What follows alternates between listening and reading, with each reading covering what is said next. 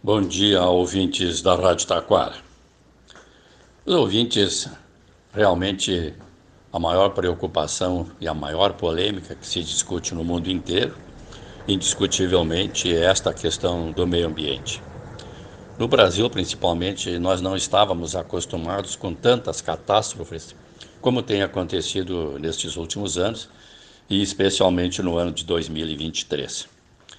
E eu chamo a atenção disso porque as previsões são muito pessimistas neste sentido. Alguns especialistas, algumas entidades sérias da Europa é, alertam que o ano de 2024 poderá ser muito pior do que foi o ano de 2023.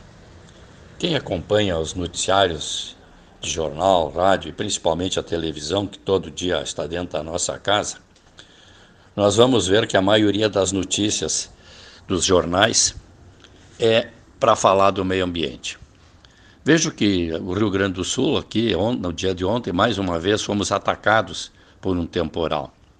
Várias destruições, várias cidades afetadas, casas, rios transbordando, plantações sendo destruídas, né? Até um hospital no município do, do interior do Rio Grande do Sul teve o seu telhado arrancado e por aí afora os prejuízos realmente são muito grandes. Então a gente tem que estar preparado, porque no ano de 2024, como dizem algumas entidades, poderá ser muito pior ainda. Vejo que no Rio e São Paulo, praticamente todos os dias os noticiários de televisão mostram problemas provocados pelos alagamentos naquelas duas cidades. E principalmente nas capitais, porque todo o interior do, do estado de São Paulo e do Rio estão sendo afetados. Sem contar, logicamente, o Rio Grande do Sul, que há um ano vem sofrendo com isso, Santa Catarina, Paraná, né? enfim, o Brasil inteiro está sendo afetado. Mas não é uma questão específica do Brasil, está acontecendo no mundo inteiro. Então, mais uma vez, eu volto a refletir sobre o que está sendo feito pelas grandes nações, que praticamente não estão fazendo nada. A gente sabe muito bem o quanto se gasta para essas correções do, do tempo. Ontem mesmo ainda um relatório dizia que foram gastos mais de 40 bilhões de reais para recuperar problemas de enchente, 40 bilhões de dólares no mundo inteiro para recuperar problemas provocados pelo mau tempo, enfim, pelas pelos problemas que têm acontecido aí no nosso planeta.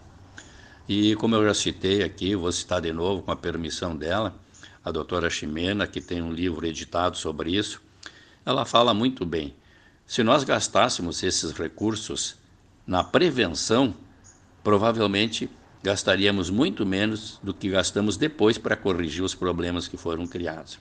Sendo que a prevenção pode, muitas vezes, ser uma, uma situação definitiva. Então, se os governos se conscientizarem, man, man, manterem planos, executarem planos de prevenção quanto a esses problemas do meio ambiente, nós gastaremos muito menos e as consequências serão bem maiores. Mas, enquanto isso, vamos fazendo a nossa parte dentro do possível, alertando, falando, fazendo o que é possível, que a gente pode fazer muito pouco. Nós não temos o poder para decidir, não temos é, como executar projetos, não temos recursos para isso. Quem tem recursos são os grandes países, as grandes nações que poderiam montar programas para controle do meio ambiente, mas não fazem porque existem aí interesses econômicos, como se sabe. Né? Vejam que grandes nações não assinaram o protocolo de Quioto, porque teriam que é, interferir muito no trabalho de algumas empresas que poluem o meio ambiente. Então, economicamente, não é importante para alguns países, por isso que eles não assinaram o protocolo e a coisa continua como está, cada ano pior. Mas mudando um pouco de assunto, uma outra questão que está afetando o mundo todo por enquanto mais localizado em alguns países, mas eh, já começa a preocupar o restante do planeta, são as, as guerras que estão acontecendo. Durante um bom tempo ficamos sem nenhum conflito assim de grandes proporções, até que a Rússia resolveu atacar a Ucrânia. Aquela guerra que era para ser por poucos dias, já se prolongou por dois anos, e um relatório que foi feito ontem pela própria ONU que a Rússia, depois da Ucrânia, pretende atacar ali outras nações vizinhas até chegar na Polônia, que é o seu grande objetivo, para anexar a Polônia e outros países que ali estão ao território da Rússia. Então isso preocupa, porque é uma guerra que já está é, há mais tempo do que se previa, já matou muita gente e vai continuar matando. Mas os Estados Unidos agora retalhou alguns terroristas do Houthi, um grupo terroristas do Iêmen que atacaram navios americanos, e os americanos então revidaram, logicamente, porque foram atacados. E o curioso e cômico nesta situação toda é que o presidente da Rússia, Vladimir Putin, pediu uma reunião da ONU. Veja bem, olha o que eu estou dizendo. O Putin pediu uma reunião da ONU para discutir essa questão dos ataques dos Estados Unidos aos grupos terroristas. Ora, só pode ser uma piada. A gente sabe que o Putin é um terrorista, é um comunista, é um, é um assassino, né, porque está matando gente lá na Ucrânia, como já matou na Crimeia há pouco tempo atrás. E aí, quando a ONU falou, exigiu que ele se retirasse da Ucrânia, ele deu risada e disse que a ONU não mandava nada, que ele ia continuar a guerra, e continuou, e a ONU não fez nada e não tem poder para fazer nada. E agora ele pediu uma reunião da ONU para discutir a questão dos Estados Unidos contra esses terroristas. Ó, só pode ser piada. Quando a ONU exigiu dele que se retirasse da Ucrânia, ele deu risada, debochou da, da ONU e agora pede uma reunião da ONU para discutir a questão dos Estados Unidos.